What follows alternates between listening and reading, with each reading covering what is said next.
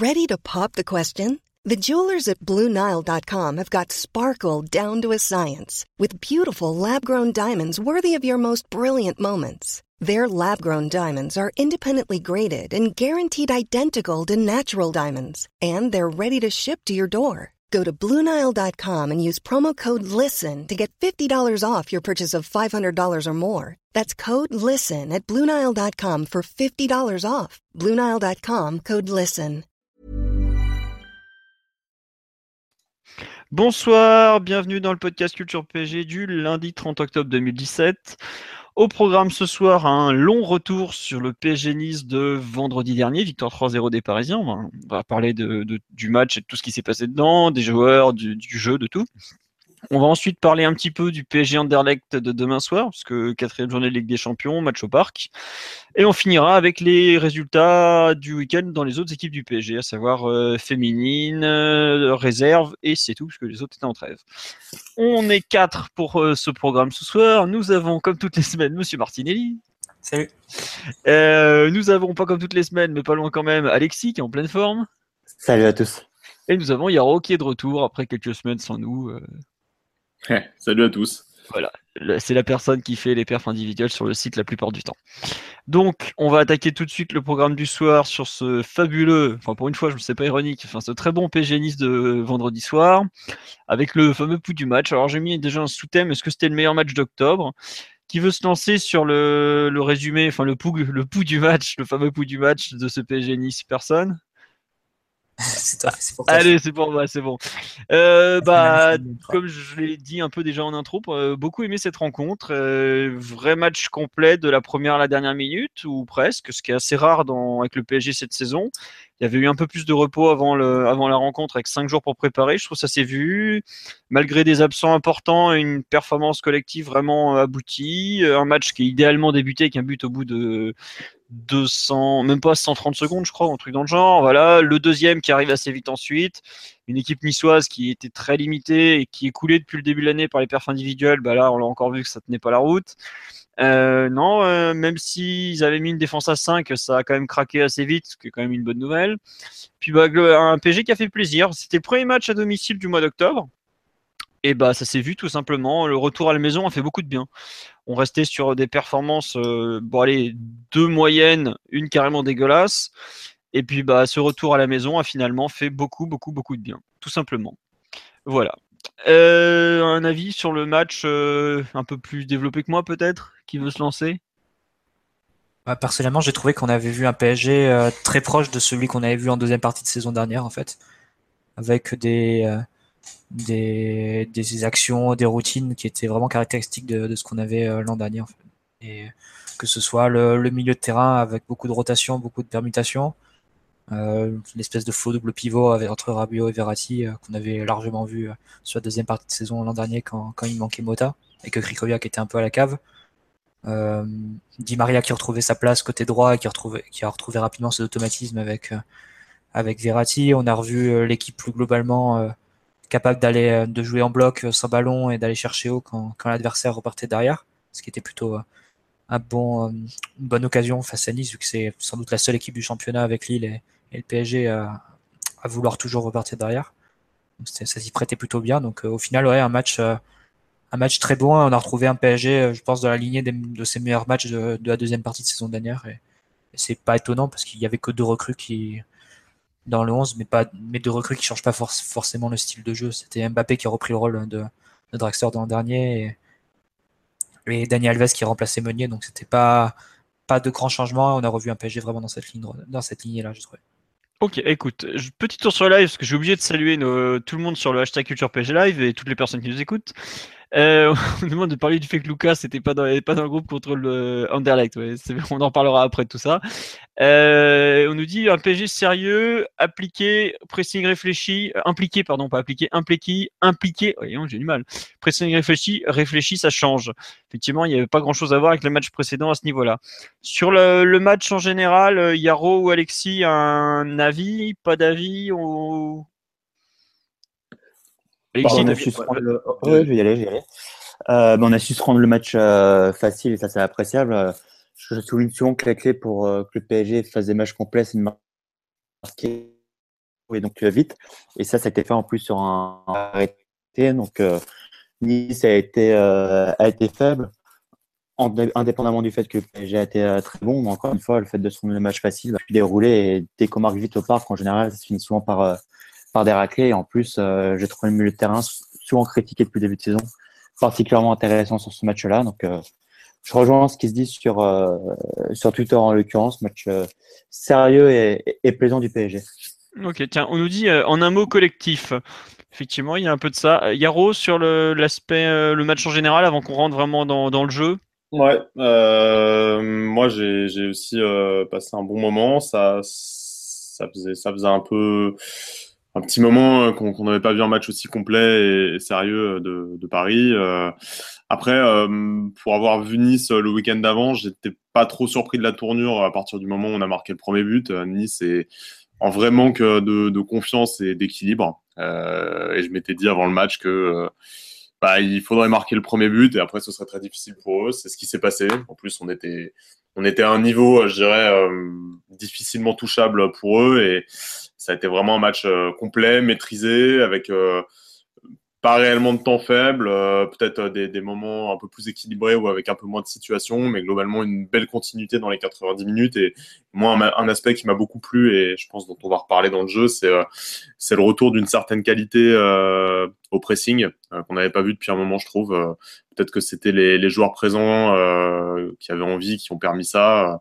Mais voilà, ce sentiment d'étouffer l'adversaire de la sorte, ça, ça faisait plusieurs semaines qu'on l'avait pas vu et, moi, ça m'avait manqué. Bah, écoute, très bien. Euh, sur le live en, vitesse, on nous dit euh, un Rabiot qui a fait fort bien jouer en 6. Euh, on se plaint de l'horaire 21h, désolé, mais je précise bien chaque fois dans le titre l'horaire parce que c'est un peu changeant et tout. À moyen terme, où ça sera pratiquement toujours 21h. Voilà. Désolé pour cette petite déviation. On va bon, on va attaquer le, gros du sujet. Enfin, le premier thème collectif, c'est comment expliquer justement le, regain qu'on a vu par rapport au dernier match.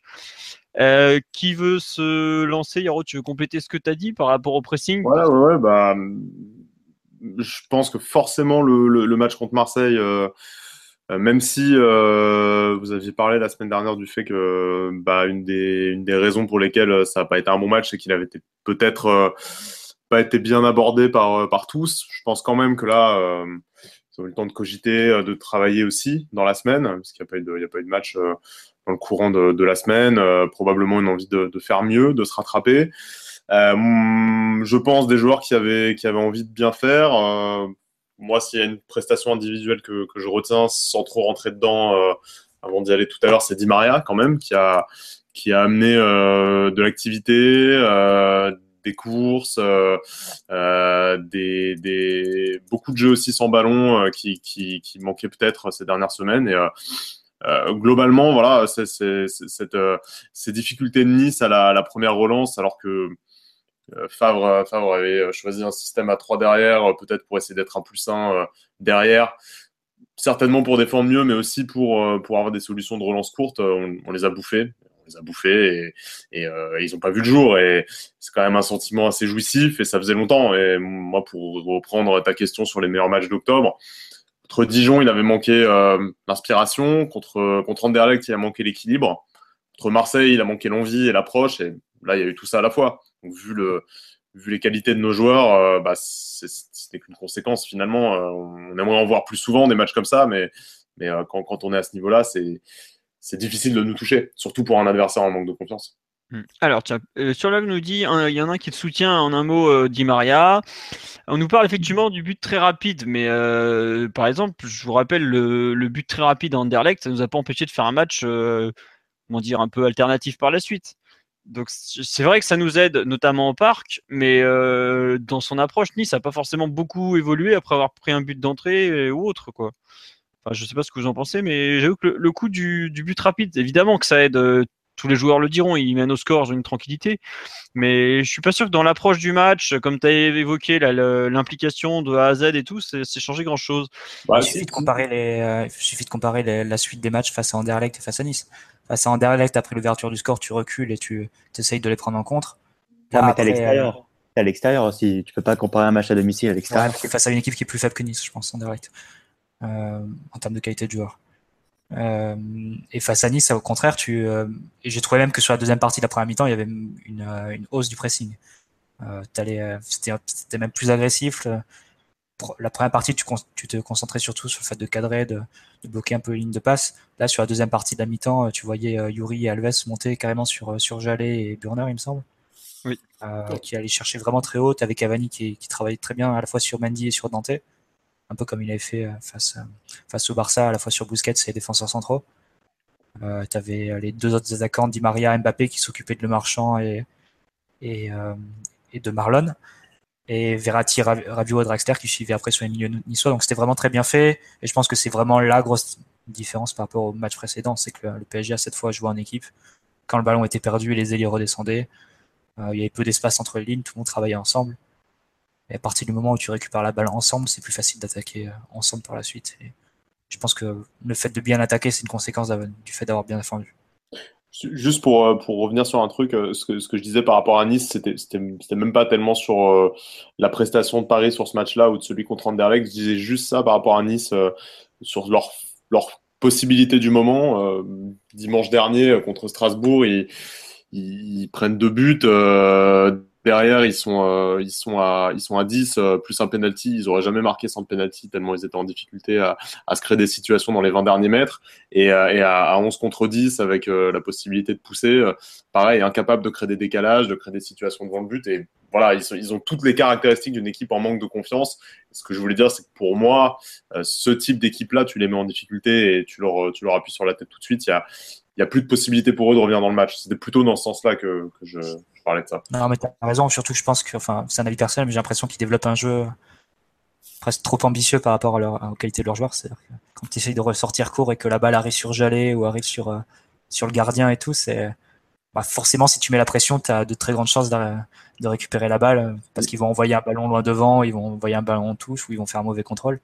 Bah, c'est vrai que Paris, euh, sur la, sur la première mi-temps, c'est procurer un nombre de, situations euh, considérable, conséquent du moins, euh, sur des récupérations hautes. Et, ça a permis vraiment d'ancrer le jeu dans la partie de terrain de Nice, et au final de ne pas avoir tant à défendre que ça. D'ailleurs, c'est ce que Emery a dit après le match. Le, un des premiers trucs qu'on devait faire, c'était les priver du ballon parce qu'ils l'aiment trop, on devait les presser et tout ça. C'est aussi une façon de, de, mettre en difficulté Nice, de prendre la balle et de les, de les, faire un peu courir parce que on sait que depuis le début de la saison, ils ont d'énormes problèmes de où ils se sabotent individuellement les uns après les autres. Bon là, Cardinal l'a pas fait, mais le gardien remplaçant n'a pas été bien meilleur quelque part, c'est le même plan de jeu que les deux matchs qu'on a fait l'an dernier contre eux. Euh, bon, après, les résultats avaient été un peu, euh, un peu décevants contre eux, mais rappelez-vous le, match aller au parc, la première mi-temps, là aussi, on va, ils jouent aussi à 5 derrière à ce moment-là. Euh, on va vraiment les chercher très haut. C'était Matuidi qui jouait des gauches. On met une grosse, enfin, une grosse pression physique. on récupère beaucoup de ballons et le score n'aurait pas du tout mérité à cause de 0-2. Et pareil pour le match chez eux. Là-bas, on récupère énormément de ballons sur des récupérations hautes, sur un bon pressing. Mais après 20 minutes, on s'éteint et Nice, et Nice marque et, et gagne le match un peu comme ça. Mais, mais sinon, c'est le plan de jeu et a été vraiment dans la lignée de, des matchs qu'on a fait contre l'an dernier. C'est une équipe qui ressort court derrière, alors on va, on va les presser et on va les pousser à la faute. Non, mais juste sur la possession, euh, qui pense une seconde que Nice, encore plus un Nice en, en, au parc pour avoir la balle. Franchement, il fallait que Paris se rende le match facile. Et moi, je suis sûr qu'en ce sens-là, le but ayant été marqué, a la tête complètement dans, dans le saut dans le dans tout ce que vous voulez, en l'occurrence Nice, bah forcément, c'est que Paris allait euh, dérouler derrière. Et, franchement, cette victoire attend bien à ce que tu sortais d'un très mauvais match à, Marseille en l'occurrence, et donc euh, la réponse a été belle, mais à partir du moment où tu marquais aux trois minutes, franchement, on savait tous que Paris allait dérouler et, se balader. Et ce qui s'est passé, ils l'ont très bien fait. On peut pas leur reprocher de, l'avoir bien fait justement. Maintenant, euh, tirer des conclusions sur ce match-là ou sur la position de balle, etc la configuration du match fait que euh, Paris allait forcément dérouler sur ce match-là. Pour moi, en tout cas. Ouais, ici, on a, perdu la, on a perdu la possession face à Anderlecht hein, il y a des jours. Non, mais t'es à l'extérieur, t'as la Ligue des Champions. Ouais, Anderlecht, tu peux citer les, les milieux d'Anderlecht. Compétition et, et, les contacts à l'extérieur. À Dijon, à Dijon, t'as souffert et au parc, tu leur en aurais mis. Le parc et, l'extérieur, ça, ça n'a rien à voir. C'est deux configurations mentalement, euh, tactiquement, tout ce que tu veux, qui, qui sont complètement opposés. Euh, au, parc, on voit bien que le PSG joue pas du tout de la même façon que, que les matchs euh, l'extérieur. J'aurais bien aimé voir le même PSG Marseille au parc. Euh, je pense pas que ça aurait terminé à 2-2 ou sinon ça aurait été très très inquiétant pour nous. Enfin, en tout cas, plus inquiétant pour nous. Donc, euh, je, crois que cette notion de domicile extérieur, ça joue beaucoup au niveau de la configuration des matchs. Et, et celui vendredi, voilà, on s'est rendu facile. Ce qui a été intéressant, c'est le fait qu'on a vu un milieu de terrain qui a tant voilà, qui était très bon sur ce match-là, que Cavani continue de confirmer, qu'on a vu des, phases de jeu effectivement qu'on voyait pas beaucoup depuis le début de saison.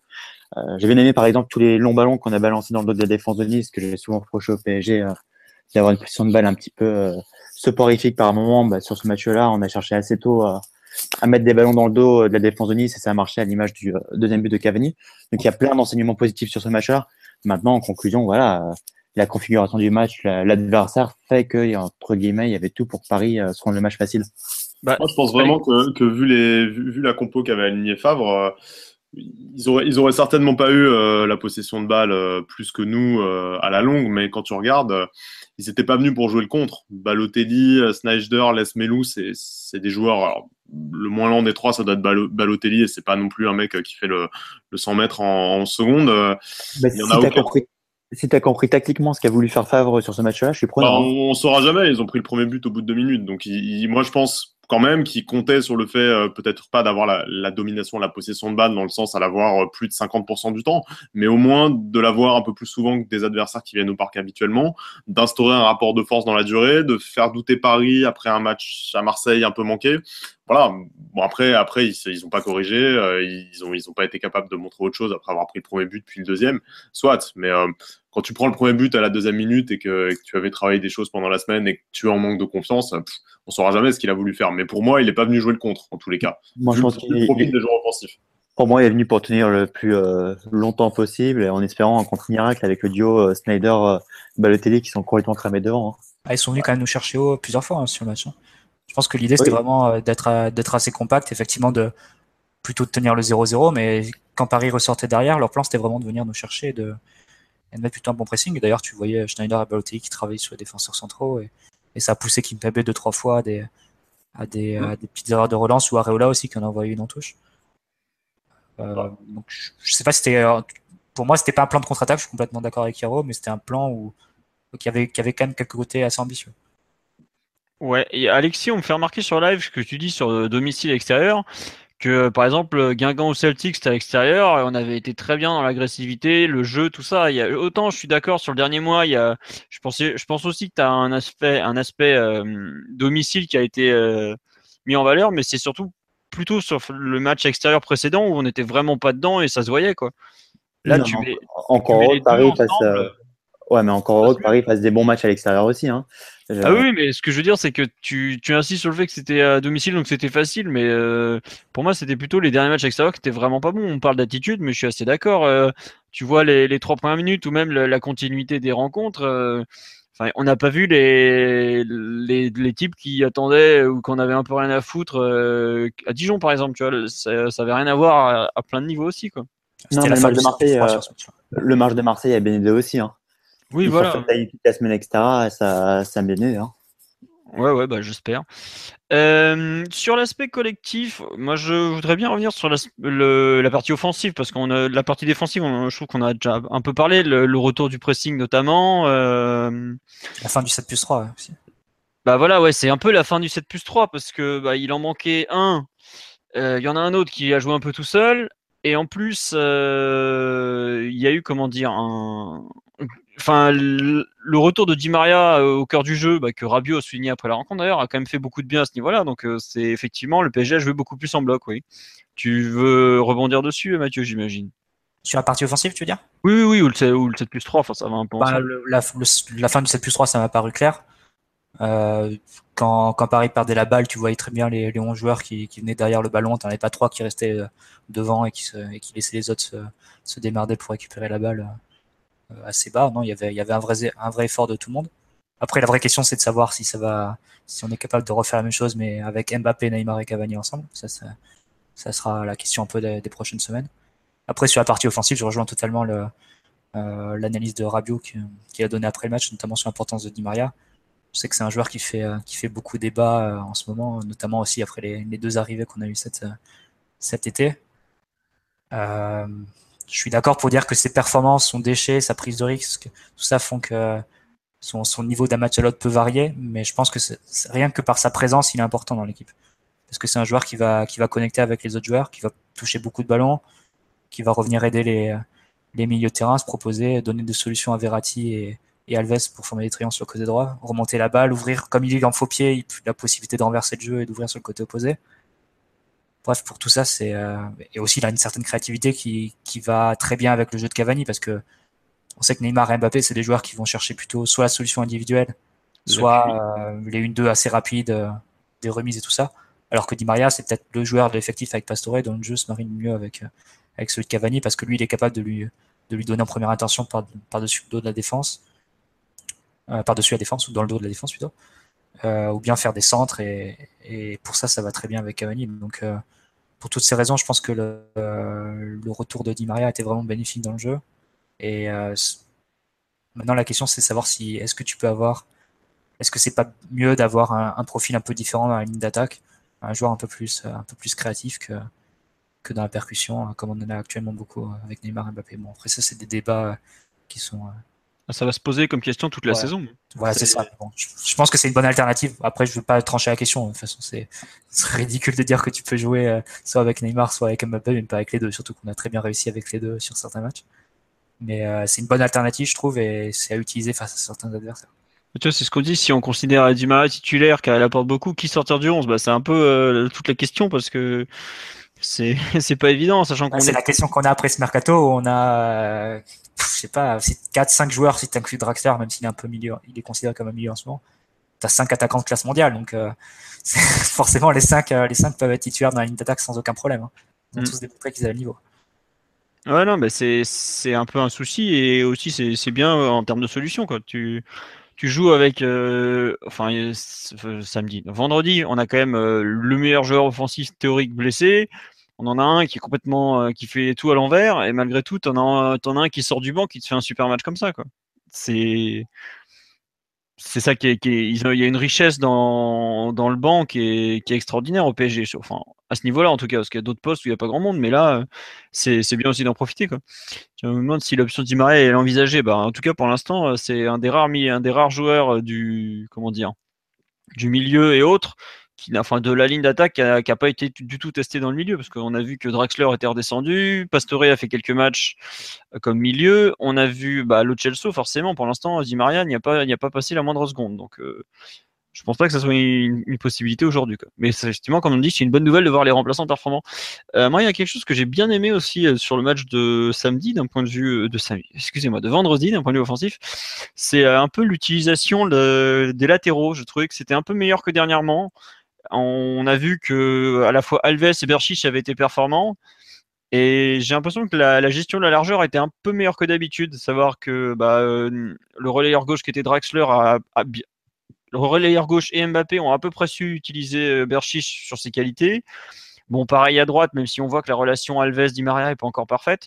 Mais euh, par rapport à ce qu'on a pu voir dernièrement en termes d'utilisation des latéraux, peut-être aussi de par la fin du 7 plus 3 qui leur mettait une, une pression défensive supérieure, a été globalement euh, une des réussites du match. Je ne sais pas ce que vous en avez pensé justement de, de peut-être de cette utilisation des côtés un peu plus prononcée que dernièrement. Bah, je ouais, trouve surtout que. Vas-y, vas-y, aussi. non, j'allais dire euh, bah, que tu as, donné des éléments. Euh, effectivement, le, le, le, bloc moins déséquilibré, une, une, meilleure intégration dans un jeu plus fluide euh, des deux latéraux que sur les derniers matchs. Et après, euh, sans être trop schématique, mais malgré tout, euh, sur la forme du moment, on avait les deux meilleurs latéraux du PSG sur le terrain, euh, présent, euh, présent vendredi soir, parce que malgré tout, euh, Kurzawa, bah, le pauvre, ça, ça, ça va pas quand même depuis un petit moment, et, Meunier, même si ses stats masquent en partie sa forme, c'est quand même pas d'un grand niveau en ce moment, donc la, confiance probablement donnée par leur performance à ces deux joueurs-là fait que on les a vus à un autre niveau de performance peut-être que ce qu'on a vu dernièrement, mais sur les latéraux, c'est vrai. Ok, très bien. Euh, Mathieu, tu veux rajouter quelque chose sur les latéraux Ouais, je voulais juste mettre une petite nuance parce que les deux n'ont pas été utilisés de la même façon, je trouvais.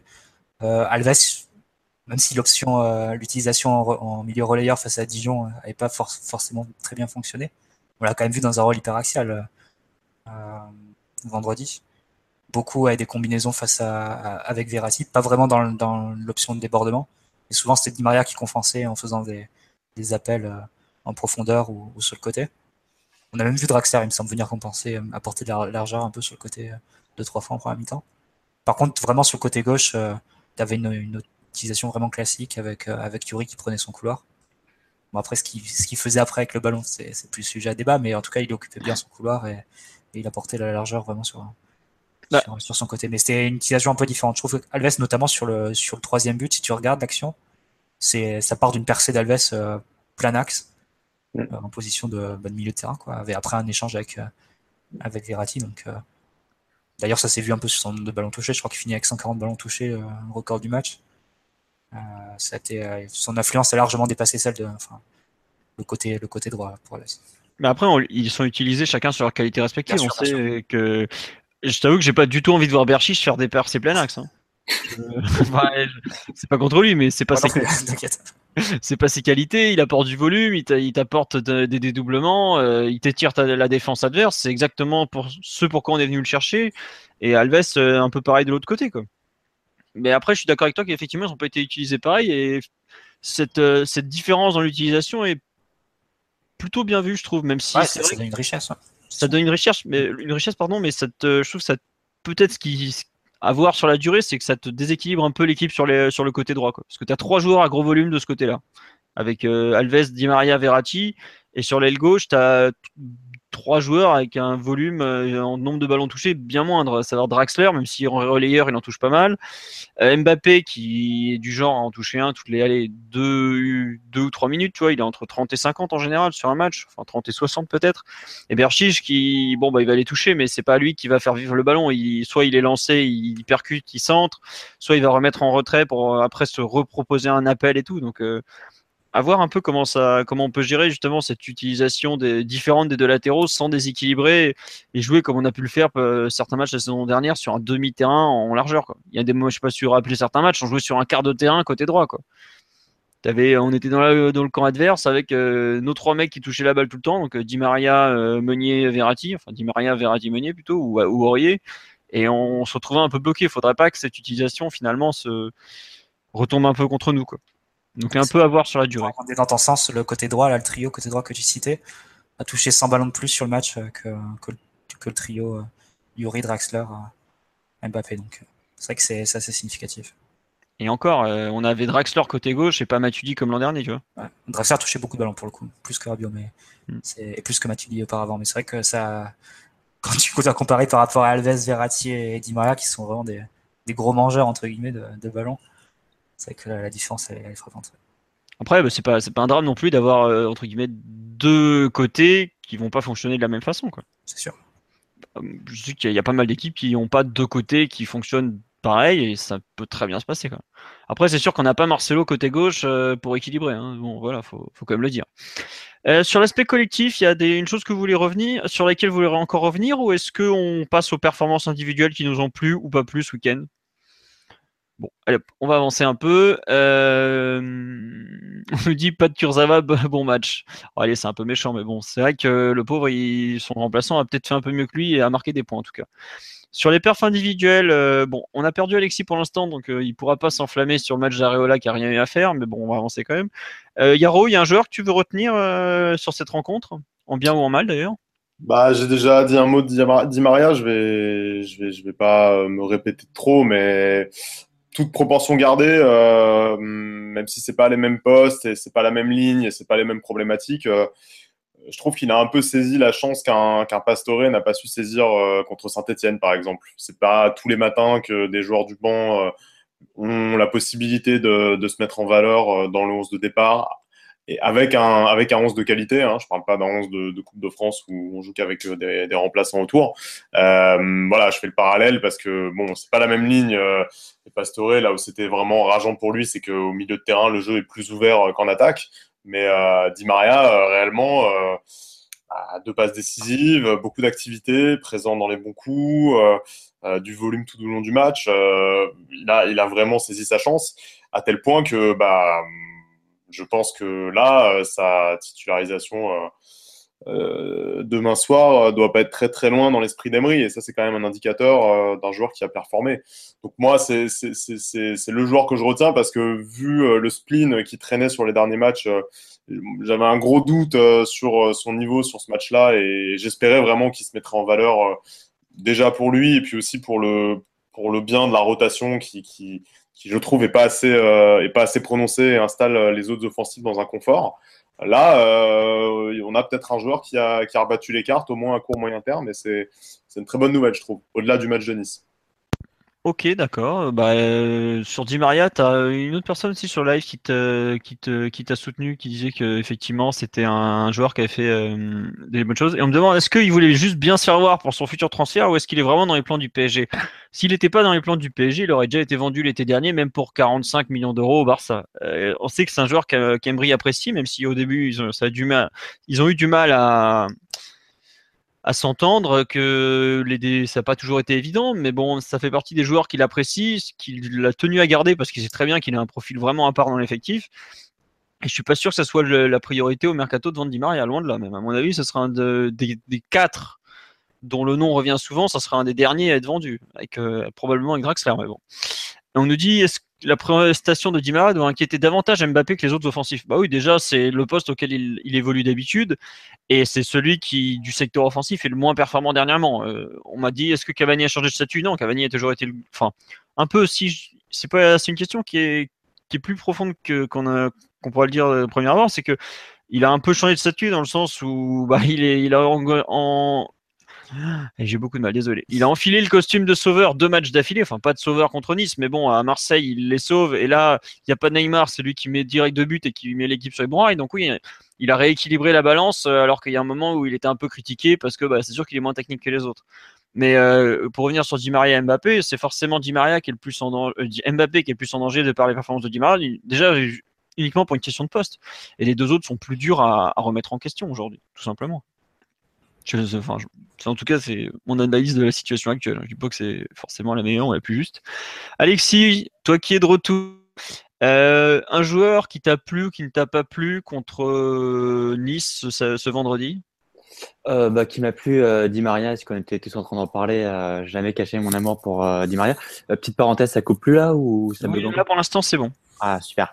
Euh, bah, Di Maria, j'aime beaucoup ce, ce joueur. Je sais bien qu'il a beaucoup de déchets et comme je dis toujours, ça fait partie de son jeu, mais c'est un, c'est un des rares joueurs, en tout cas, aujourd'hui, dans, dans le football moderne, bah, qui, qui sent en tout cas le jeu, qui est capable sur une passe de changer un match. Et c'est pour ça que j'apprécie beaucoup euh, Di Maria. Et effectivement, j'espère que ce sera un des derniers joueurs euh, le plus susceptible de, de, quitter le club qui, qui partira. Maintenant, effectivement, à partir du moment où il faudra trouver entre 60 et 100 millions d'euros manifestement, il n'y aura pas 36 joueurs qui ont des valeurs marchandes non plus. Donc, euh, donc j'ai un petit peu peur qu'on se retrouve à sacrifier euh, Di Maria, petite parenthèse. Mais sur le juste pour finir là-dessus, honnêtement, si la Chine s'était pas pris la fameuse taxe où ils doivent payer pratiquement deux fois le prix du transfert, j'aurais vraiment eu peur. Là, au mercato, un club européen qui lâche une grosse somme pour un joueur comme lui qui peut pas jouer la Ligue des Champions. Ça a l'air de fou aussi très gros salaire, ça va être plus compliqué à trouver. On, parle beaucoup des clubs en Italie, mais c'est euh, impossible, hein, à la fois pour l'Inter et pour le Milan de, de payer. Ou la Juve, j'ai lu, mais pour la Juve aussi. Donc ils, feront des prêts euh, comme offre pourrie avec option d'achat. Donc que, que, le PSG refusera. que le PSG refusera. Donc euh, je pense plus un joueur comme Pastore ou, ou Lucas éventuellement pour faire un petit peu d'argent. Au-delà du aspect financier, il y a aussi un aspect sportif à prendre en compte, c'est que le PSG vise de victoire finale en Ligue des Champions. Ouais. Est-ce que tu vas loin en Ligue des Champions avec seulement trois attaquants et, aucune rotation derrière, aucun joueur de qualité derrière? À mon avis, non. D'ailleurs, le Barça l'a un peu payé euh, assez cher avec la, la MSN, ils avaient vraiment personne derrière. Et l'année dernière, tu parles, mais aussi l'année d'avant aussi, rappelle-toi l'élimination face à Atletico, euh, Alexis. Euh, la MSN rentre complètement cramée de, des, match de sélection en fin mars. Ils jouent à l'Atletico en avril. Ils sont cuits, ouais. Et ils sont complètement cuits après, après ce déplacement. Ils ont joué 60 matchs de l'année déjà parce qu'évidemment il n'y a pas de rotation parce qu'Alcacer, Mounir et tout ça c'est pas au niveau pour faire tourner. Et derrière ils ont plus de jus, ils finissent la saison sur les rotules et, ils perdent la Ligue des Champions comme ça, ils sont éliminés en quart. Donc tout l'intérêt du PSG c'est vraiment de garder concerné un joueur comme Di Maria qui a la qualité euh, pour jouer dans cette équipe, je largement démontré depuis depuis qu'il est là et même par son par CV on va dire. Et euh, parce que c'est important et tu feras pas, tu vas pas loin en Ligue des Champions, tu feras pas toute la saison avec seulement trois éléments. Surtout qu'il peut y avoir des, petits, peut y avoir des petites baisses de forme comme, on le voit avec Mbappé en ce moment. Donc, euh, en plus, il est primordial de, de, garder Di Maria concerné et impliqué dans, la rotation de l'effectif. Il est polyvalent, il peut jouer à plusieurs postes, donc euh, forcément, évidemment qu'il faut garder Di Maria en tout cas le plus longtemps possible. Et puis les deux autres joueurs sur lesquels j'aimerais euh, revenir rapidement, bah, Cavani. Euh, à chaque fois que je peux, je fais l'éloge de, de, Cavani. Je suis content qu'enfin que tout le monde euh, remarque le très grand buteur et très bon joueur qui qu'il est. En plus, il se comporte vraiment comme un leader. De, et ça fait pas depuis quelques semaines, mais ça fait depuis pratiquement son arrivée au PSG que c'est un exemple à tout point de vue. Donc, je suis très content que Cavani soit entre guillemets revenu à la mode aux yeux des supporters du PSG. Et puis le troisième qui revient aussi un petit peu à la mode et qu'on a pris euh, plein la figure, peut-être pas sa faute, et puis à mon avis un brin euh, à cause euh, de pas mal d'exagérations, c'est Verratti. à mon avis, c'est pas anodin qu'on recommence à avoir du très bon PSG dans, dans le jeu avec un Verratti qui recommence à, on va pas dire à être à son meilleur niveau, mais en tout cas à revenir à un très bon niveau. Et, à mon avis, il y aura pas de grand PSG, du moins en termes de qualité de jeu, sans un très bon Verratti. En ce moment, on voit du très bon Verratti. Très bien, Alexis. Bah écoute, je, tu as effectivement raison de souligner le bon match de Verratti, parce que c'est pas été si courant que ça dernièrement. Et puis en tout cas, il a beaucoup été, beaucoup été critiqué, pardon. effectivement, il a eu du mal. Et il a eu du mal, pas. Euh, Mathieu, tu veux parler d'un joueur en particulier ou oui, non? Bah, le milieu a été très bon et comme euh, on a parlé un peu de Rabiot, de Verratti, il euh, faudrait parler aussi de Draxler, il me semble. Vas-y, vas-y, parce que j'hésitais entre de parler de Draxler et de Berchiche. On me demande de parler de Berchiche, mais vas-y. Bah, je préfère parler de Draxler que Berchiche. Ouais, je sais bien, je sais bien. Ça te dérange pas trop, Philo. Non, non, vas-y. Euh, non, j'ai trouvé vraiment excellent sur ce match euh, Draxler et je trouve qu'il apporte euh, beaucoup de choses et de choses positives en, en positives en relayeur. C'est-à-dire qu'on s'est longtemps plaint de, avec Rabiot d'un joueur qui, qui, attaque, qui, qui prenait pas vraiment bien les espaces, qui était pas, qui restait trop près de, de leur numéro 6 et de Verratti, euh, qui, qui, avait un impact offensif assez enfin, trop léger, qui prenait pas assez de risques, qui n'était pas assez créatif. Pour le coup, avec Draxler, tu as, vraiment un joueur qui est, qui est capable de faire ce travail-là, euh, d'aller entre les lignes, d'offrir des solutions vers l'avant, euh, aussi d'éliminer des joueurs. On l'a vu éliminer sur un passement de jambe plein axe, on l'a vu faire. Oh, c'était magnifique. C'est le bord de la ligne de touche et ça, c'était magnifique. J'allais citer aussi la virgule sur le côté, donc c'est un joueur qui, je trouve qu'il combine assez bien la, prise d'espace et l'intelligence de jeu qu'avait un Matuidi, mais avec une qualité technique beaucoup plus, euh, beaucoup plus prononcée, évidemment. Ah bon? Donc, c'est vrai qu'un Matuidi, tu vois pas trop faire les, passements de jambes plein axe, as comme ça, hop, euh, tu fais fin, d'aller vers la droite et tu, euh, tu, passes vers la gauche comme ça, donc tu vois pas trop faire ça, Matuidi. Mais en plus, il est capable d'aller donner de la largeur, ce que faisait très bien Matuidi aussi quand, quand l'ailier se recentrait. Donc là, on a vu par exemple Draxler sur l'occasion d'Mbappé aller prendre le côté gauche, et c'est là aussi il a ses aises. Donc ça, c'est vraiment très positif. Très positif. Après, euh, sur euh, l'aspect défensif, je pense que c'est important de signaler aussi son, son excellente euh, intuition et flair sur tout ce qui est interception et récupération haute. ça pose encore une ou deux occasions, il me semble, sur le match de, bah, la, première, l'énorme, là, pour Mbappé Cavani, c'est ça, par exemple? Ouais, je crois qu'il y en a encore une deuxième après. Enfin, il sent vraiment très bien les coups et je pense que à la fois cette capacité à prendre les espaces sans ballon et, anticiper comme ça sur des interceptions euh, assez hautes, ça, montre vraiment une intelligence de jeu qui est, très prononcée chez, ce joueur. Mais bon, ça, on n'est pas surpris. Et même sur le plan défensif, il a bien tenu sa position. Après, il était, pour le coup, euh, il a l'ailier gauche revenait, qui gauche qui était Mbappé revenait, euh, revenait en position défensive. Il n'y avait pas forcément beaucoup de d'exigence à ce niveau-là, vu que Nice s'attaquait pas vraiment. Mais au final, ça a donné vraiment un très très bon match de sa part et je le trouve assez complémentaire de, de Draxler et, Rabiot, parce que lui aussi il perd très rarement la balle, et il s'intègre assez bien dans ce milieu qui tourne et qui, qui permute. Donc, euh, moi, ça me donne vraiment envie de le revoir et peut-être de l'envisager comme première option euh, sur des matchs un peu plus importants. Euh, alors deux questions, enfin plusieurs réactions, pardon, pas des questions, des réactions. Il y a quelqu'un qui confirme que le Verratti a dicté le rythme énormément de bien, tout ça. On en parlait de la l'apport de Verratti. Sur live, il y a des gens qui sont d'accord. Et on nous dit aussi, euh, les trois milieux se sont beaucoup projetés. Bonne couverture mutuelle entre Rabiot et Verratti. Moi, je rajouterai aussi Draxler. La couverture mutuelle, euh, il y a eu, euh, pour une fois, une excellente analyse d'un consultant de Canal+.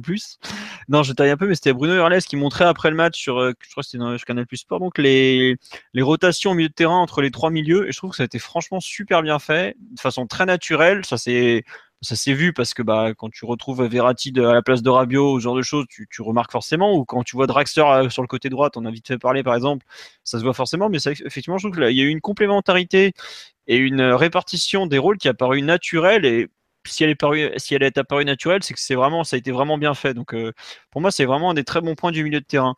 Et ça, c'est dans la continuité, je trouve, de, la deuxième partie de saison dernière. D'ailleurs, Ryan en parlait souvent. par exemple, tu prends le match de, de Barcelone, tu voyais vraiment Verratti Rabiot s'échanger les postes de façon assez naturelle. Matuidi aussi qui, qui prenait les espaces, qui, qui arrivait à compenser aussi les déplacements de l'un et de l'autre. Donc je pense que c'est vraiment la liberté qu'accorde Emery euh, au 3 du milieu. Il ne laisse pas dans une position figée. Et après, ça, c'est la compréhension mutuelle des joueurs qui fait le reste et, leur intelligence de jeu respective. Mais il y a les grandes. C'est quelque chose de plus de, de moins récent que, que ce match-là. C'est des ouais. qui datent de plus en moins. Euh, juste euh, pour finir sur le milieu, on nous demande euh, est-ce que Draxler avait déjà joué milieu avant le PG Alors Draxler, il a joué en, 10 secondes attaquant à Schalke sur la fin, il a commencé lié gauche. À Wolfsburg, pareil, 4-2-3-1, il était plutôt en 10 qu'en relayeur. En sélection, par moment, ils le font jouer un peu plus bas, mais alors la sélection allemande, la plupart du temps, ils sont pratiquement en 3, 2, 5 ou presque, tellement ils ont des joueurs offensifs et ils dominent, ils archi-dominent les matchs. Donc pas vraiment, enfin j'irais pas jusqu'à dire qu'il a joué relayeur par exemple. bon, on verra sur la durée un peu, je vais y revenir après. Euh, on nous dit est-ce que l'option Draxler est viable en Ligue des Champions? Bah, on va le voir dès demain à domicile contre Anderlecht. Euh, est-ce que on, va Le problème, c'est qu'en Ligue des Champions, on va avoir deux matchs faciles à l'échelle de la Ligue des Champions de suite à domicile. moi, j'avoue que Draxler, euh, Mathieu, t'as mis en avant sa capacité à intercepter. c'est très vrai, mais je trouve que ça est aussi une façon pour lui, c'est sa façon à lui de défendre, et c'est pas forcément très bon signe parce qu'il va, il va un peu trop tenter, euh, tenter pardon, l'interception parce que il, comprend très bien le foot, ça se voit, ça crève les yeux. C'est un, joueur qui a une, intelligence de jeu qui est très au-dessus de la, moyenne, mais j'ai l'impression qu'il tente l'interception parce qu'il sait pas encore trop placer son corps, il sait pas vraiment défendre. Et dans un contexte. Ah non, un contrat en duel, un contre un, il se fait passer. Euh, ah, c'est un, un plot. C'est un plot. Après, est-ce que ce genre de situation est arrive souvent dans un match. Enfin, à part si tu es dans une contre-attaque comme ça, une attaque rapide de l'adversaire. Bah. En général, soit tu défends en avançant, soit tu défends euh, en bloc, et à ce moment-là, tu... il y a rarement des duels un contre un comme ça. Si tu, si tu te souviens de PSG Bordeaux, euh, qui était le premier match où il a joué en relais. Super ouvert, PSG Bordeaux. Ouais, c'était un match très ouvert, mais il y a des moments où justement Malcolm est venu le titiller un peu dans sa zone et c'est porte ouverte. Quand il passait, euh, bon bah salut mon gars. Hein. Et pour moi, dans... autant j'ai beaucoup aimé le milieu de terrain et je pense qu'à domicile, c'est une vraie solution, c'est viable. Autant à l'extérieur, j'ai franchement des réserves encore. J'étais après Dijon, je l'ai trouvé catastrophique Drexler, euh, où il était dépassé par le rythme, partout. Bon, Neymar qui avait pas envie de jouer et tout, enfin tous, ce match était raté de A à Z, donc voilà. Puis en plus Alves relayeur droit qui n'avait pas l'activité de Verratti. Bon, tout était acheté, donc pas convaincu. L'entrée au Vélodrome, il est horrible. Je sais pas si vous vous rappelez, enfin il fait rien quoi. Donc j'attends vraiment de le revoir dans un contexte un peu plus compliqué. On sait que c'est un joueur qui mentalement n'est pas un joueur fort. C'est ça a toujours été un de ses problèmes.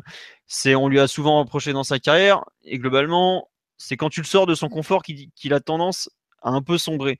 Donc j'attends vraiment de le voir dans un contexte plus compliqué pour dire c'est une solution viable. Après, aujourd'hui, on arrive déjà à lui trouver des façons de s'exprimer qui correspondent à ses qualités, donc c'est déjà un bon point. Est-ce qu'aujourd'hui, c'est la quatrième solution du milieu de terrain? Je pense clairement que oui. Mais est-ce que c'est une solution que tu peux exploiter en permanence et devenir pratiquement un titulaire bis, comme euh, Rabiot est un, un, peu la sentinelle bis? Donc tu as un mec à qui tu donnes beaucoup de temps de jeu parce que tu as confiance, parce que tu sais que c'est quelque chose sur lequel tu peux t'appuyer.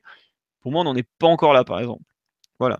C'est juste euh, le, les, les, comment dirais-je, les limites du moment euh, pour Draxler. Mais c'est après, il faut voir un peu comment, évoluer, comment il va évoluer. Quoi. Ah, moi, je suis, je suis, je suis d'accord avec toi sur sur le fait que c'est une... Et j'enfonce le clou par rapport à ce que je disais sur, euh, sur Di Maria. C'est une très bonne nouvelle de, voir, le voir déjà être performant parce que il manque. Euh, est-ce que c'est le contexte qui joue effectivement sur son moral? Il, manque de régularité. Tu soulignais son entrée à Marseille, le, son match à Dijon. Il y en a eu d'autres, euh, des, matchs où il n'a pas été à, la hauteur des attentes l'enjeu euh, pour un club comme ça, comme Paris, euh, d'arriver à garder euh, concernés et performants des, joueurs comme Di Maria et Draxler quand on fait appel à eux, c'est très important. C'est ça qui va faire la différence en termes de fraîcheur et de, qualité de l'effectif au fil de la saison. Et, Draxler, voilà, pour, pour, revenir sur ce que tu disais, oui, moi je pense comme toi, je pense que l'envisager dans tous les contextes au milieu de terrain, c'est pas viable. Et moi, euh, vous verrez, demain, c'est Anderlecht euh, à domicile. C'est ça, c'est un genre de contexte à domicile contre un adversaire faible, favorable pour le revoir à ce poste. Ce serait le même contexte avec Mota blessé euh, en, allant, au Bayern. Je suis convaincu qu'on verrait encore Alves au milieu ou, alors qu'il nous, inventerait un truc pour faire monter ou, Thiago Silva ou Marquinhos en 6 et, faire remonter Rabiot.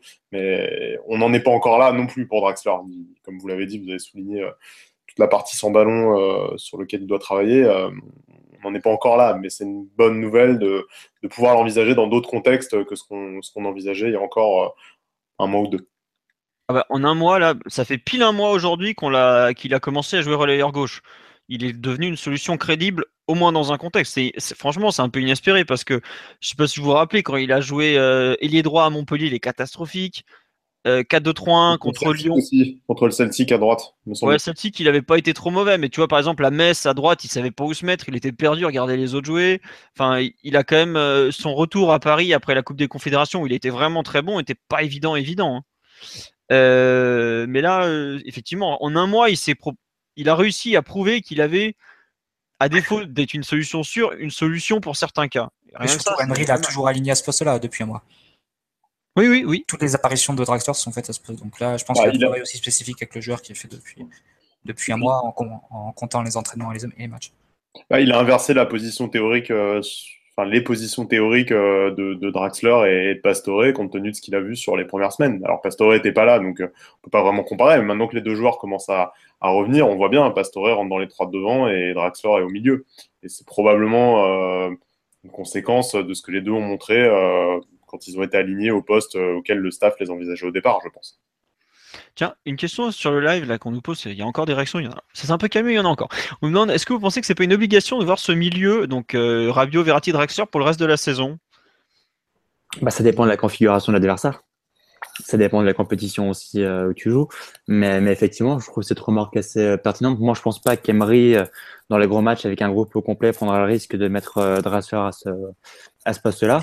En revanche, est-ce que ça mériterait d'être tenté, d'être essayé? Je pense que oui. Est-ce que techniquement avec euh, même si évidemment c'est pas le plus grand récupérateur de la terre et à la base c'est pas c'est pas sa fonction.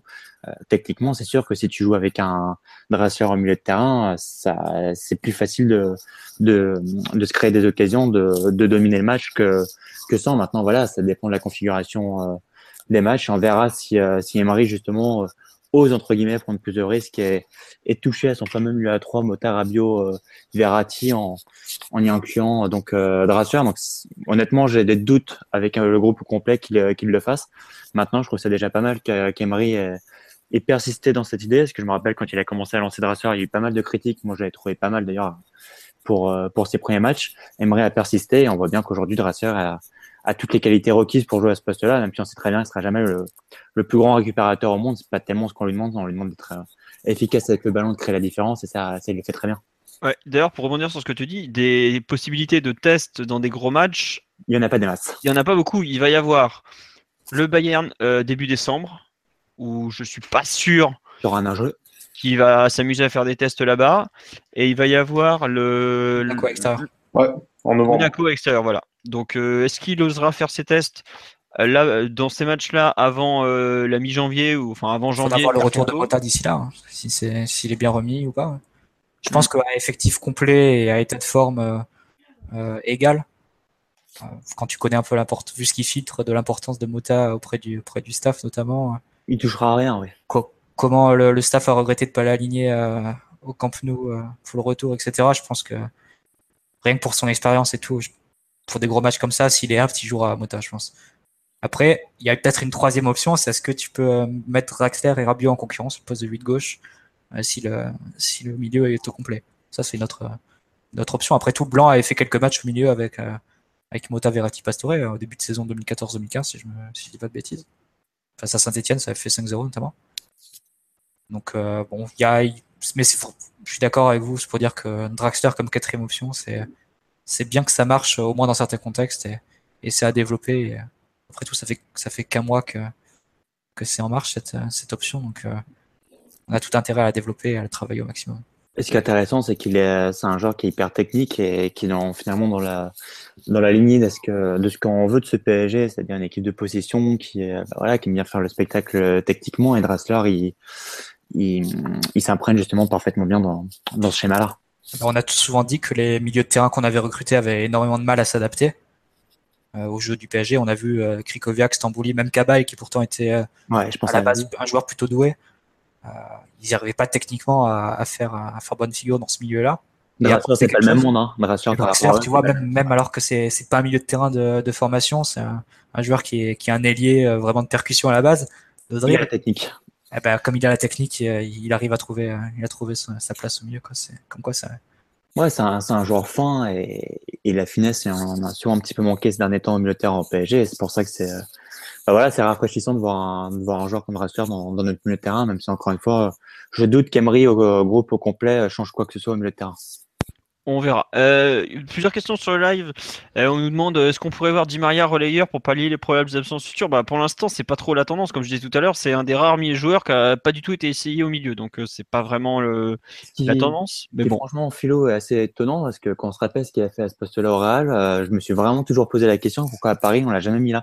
Bah, on l'a mis avec Blanc, mais c'était pas génial, hein, si tu te rappelles. hein. Je me souviens Si, de. si, Philo, rappelle-toi le, le match face à Monaco, là, le compère 2-0 ou 2-1, Ouais. je sais plus. Oui, deux... Mais oui, pour le coup, celui-là, la il première était mi-temps, bon. elle est vraiment exceptionnelle avec Di Maria relayeur. Ah, moi, moi, je pense vraiment que Di Maria, en tout cas, est plus fait pour être relayeur de base que, que Draxler. Ensuite, c'est peut-être le joueur qui refuse de le faire au PSG. Bah, Mais- lui, il préfère clairement jouer les droits. hein. Il a été très clair. Ouais, mais je pense que c'est pareil pour Draxler, mais de là qu'il soit jamais utilisé à ce poste-là, quand tu te souviens ce qui, bah, franchement, ça a, un peu- ça a été l'homme de la, de la fin de saison quand le Real gagne sa, sa Ligue des Champions en, quat- en 2014, qui rééquilibre le milieu de terrain avec la blessure de, de Kedira. C'est quand même étonnant qu'on l'ait pratiquement jamais utilisé à ce poste-là. hein. Pour moi, il a plus les qualités requises que Draxler. Ouais, bon. Enfin, pour l'instant, en tout cas, il a pas l'air, euh, Emery, de vouloir l'utiliser. On parle de Lo Celso. Quid de Lo Celso Emery semble toujours pas ne vouloir le, le- toujours. Bon, bref, vous avez compris. Il veut pas le faire jouer. Euh, bah, le problème, c'est que vu les matchs de Draxler où il est plutôt performant, Lo Celso est passé derrière dans la hiérarchie et je, pense que là, euh, c'est pas sur les matchs qui vont venir qu'on va le voir. À savoir que Ligue des Champions à domicile, euh, vu les propos d'Emery, à savoir en Ligue des Champions, on n'est pas là pour faire tourner. Vous pouvez l'oublier, en gros, traduction. Et l'enfer de d'Angers samedi.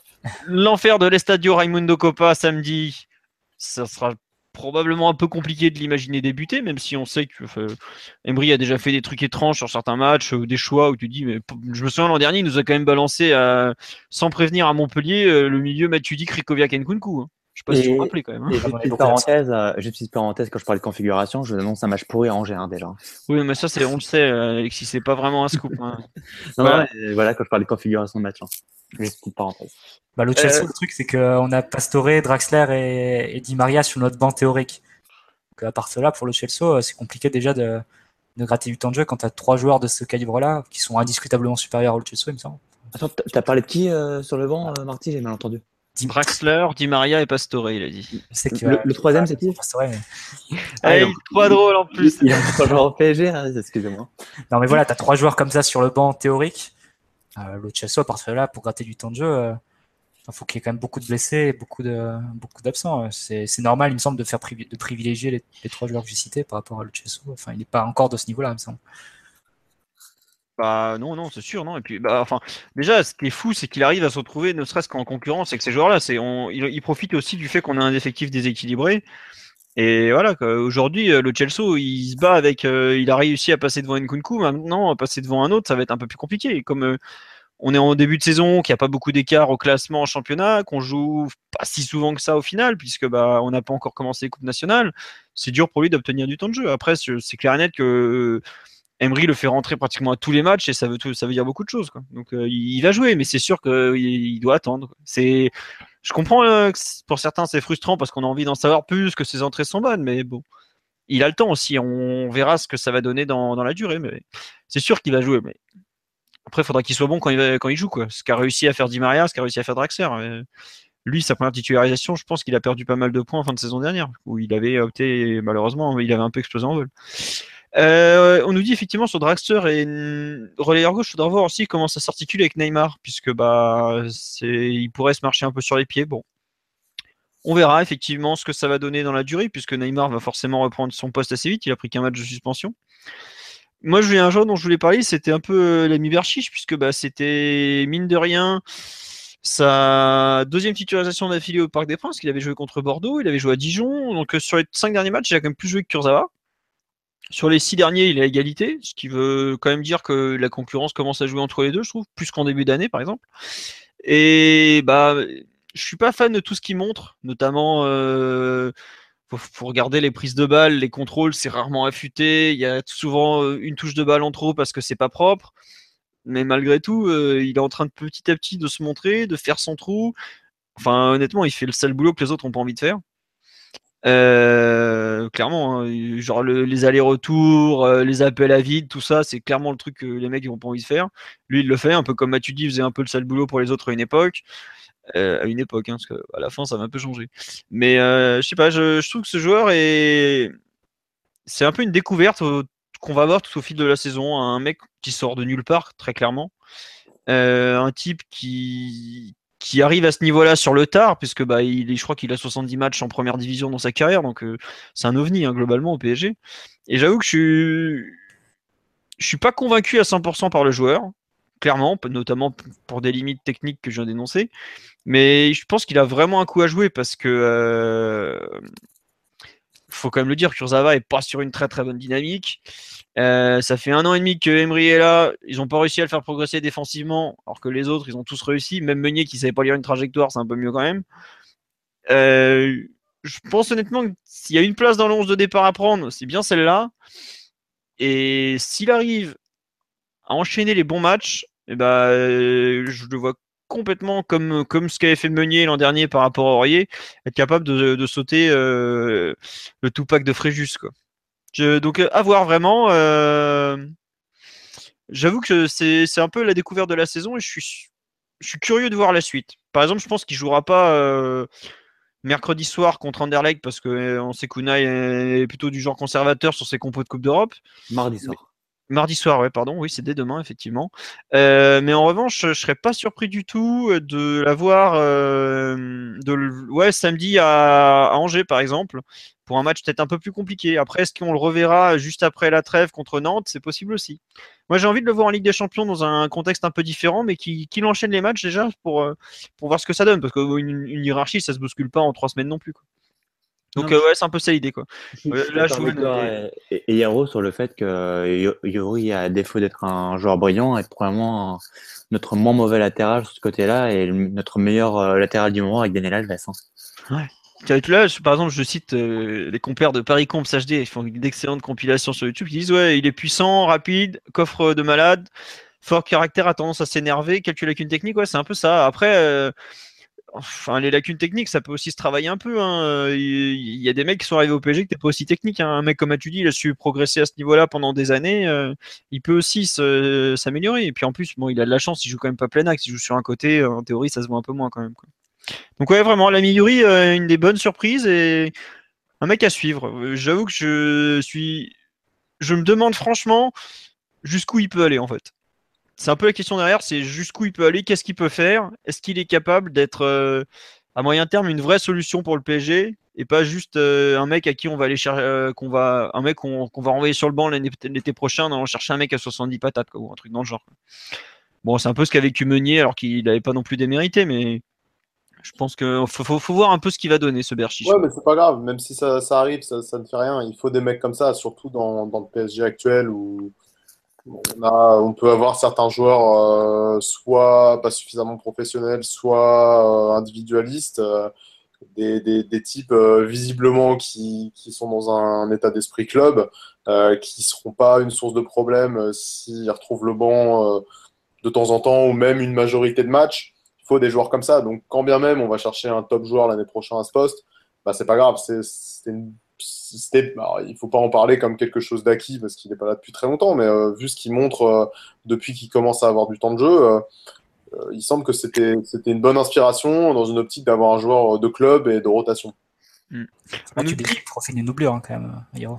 Oui, ah clairement. j'y crois, je ne crois pas dans beaucoup plus. Du moins, cette saison, il a, il a une possibilité d'avoir d'avoir euh, de plus en plus de temps de jeu et de plus en plus dans des matchs importants parce que son concurrent n'est pas au niveau.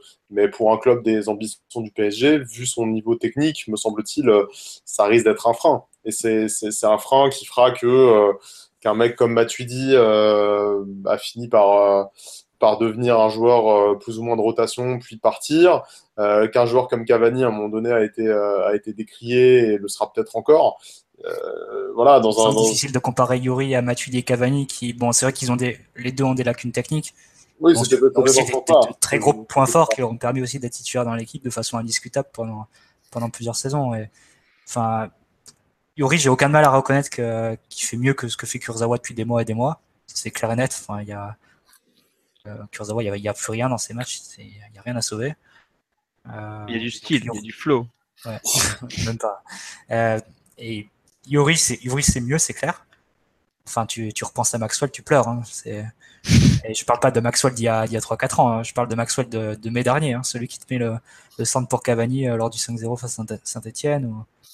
Enfin, ce, joueur-là, hein. je ne parle pas du Maxwell euh, à son top. Donc, euh, oui, je, je, je, vois ce que tu veux dire. je comprends comment tu as voulu dire qu'en fait, il sera probablement jamais aussi important que les joueurs que j'ai cités.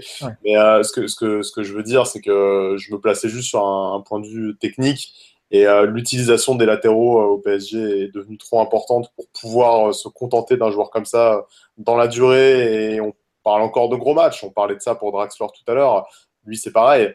les problématiques sont pas les mêmes, mais il aura du mal à faire mieux. Mais c'est déjà regarder la préparation qu'il a faite. en août, il n'a pas une minute de jeu il est déjà limite plus haut que ce qu'on envisageait, donc, euh, donc tant mieux. Puis il faut pas oublier une donnée euh, fondamentale, c'est que Thierry se retrouve au PSG. Est-ce qu'il y a aussi une pénurie à ce poste-là sur le marché des transferts hein ah, et... Parce qu'on n'a pas voulu mettre d'argent sur Guerrero, c'est surtout pour ça. Hein. Ouais, mais qui est blessé depuis trois mois et qui enchaîne les blessures, etc. Et que personne ne va jouer plus de trois matchs d'affilée aussi. Donc il faut remettre les choses à leur place. Est-ce qu'il y a des grands latéraux aujourd'hui à ce poste-là disponibles pour le PSG Il n'y en a pas des masses. Et, le PSG, quand ils avaient claqué euh, déjà 500 millions sur le duo Neymar-Mbappé, forcément, tu doutes bien qu'ils n'avaient pas envie de se ruiner sur le poste de latéral gauche.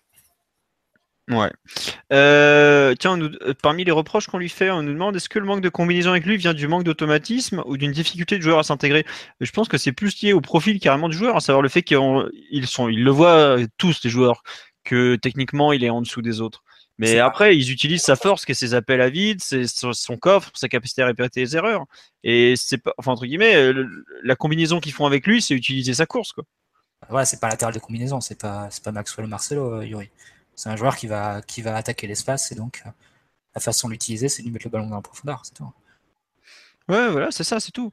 Euh, après, on faudra voir un peu ce qu'il va donner. Là, je vois une personne qui me dit je lui reproche de pas trop regarder où il centre. C'est vrai que autant sur le premier match, je trouvais qu'il s'appliquait et tout, autant là, euh, il a un peu balancé euh, où il pouvait, euh, quand il pouvait, mais bon, il connaît, connaît pas forcément très bien ses partenaires. Les, bon, appels de Cavani, faut, c'est pas les plus compliqués. Enfin, il, il faut toujours au premier poteau, donc c'est pas, c'est pas les plus compliqué à trouver. Mais bon, il y a, y, y a, une partie d'adaptation aussi à avoir. C'est, c'est un mec qui parle pas français non plus. Bon, voilà, c'est, c'est un peu compliqué pour lui. Bon, mais je trouve que, ouais, comme vous disait toujours, enfin, depuis 10-15 minutes sur Yuri, pour des débuts, c'est mieux que ce qu'on pouvait espérer, parce que honnêtement, euh, les vidéos faisaient vraiment peur. Mais, et puis surtout, la chance qu'il a, c'est que son concurrent est tellement pas dedans en ce moment que, bah, il va forcément avoir du temps de jeu. Bon. C'est vrai qu'on nous rappelle que le centre au deuxième poteau sur le troisième but de Nice, c'est probablement pas au hasard. C'est vrai que le centre était précis et plutôt bien vu en l'occurrence il y a du temps et de l'espace pour le faire. Je pense qu'il faut mieux le comparer. Enfin, quand tu parles de centre, vaut mieux le, vaut mieux prendre en compte des centres euh, en première attention quand le joueur arrive lancé et, et qu'il doit faire le centre en une touche. Quoi. C'est là où tu vois vraiment les bons centreurs. Ouais. C'est là où était vraiment fort.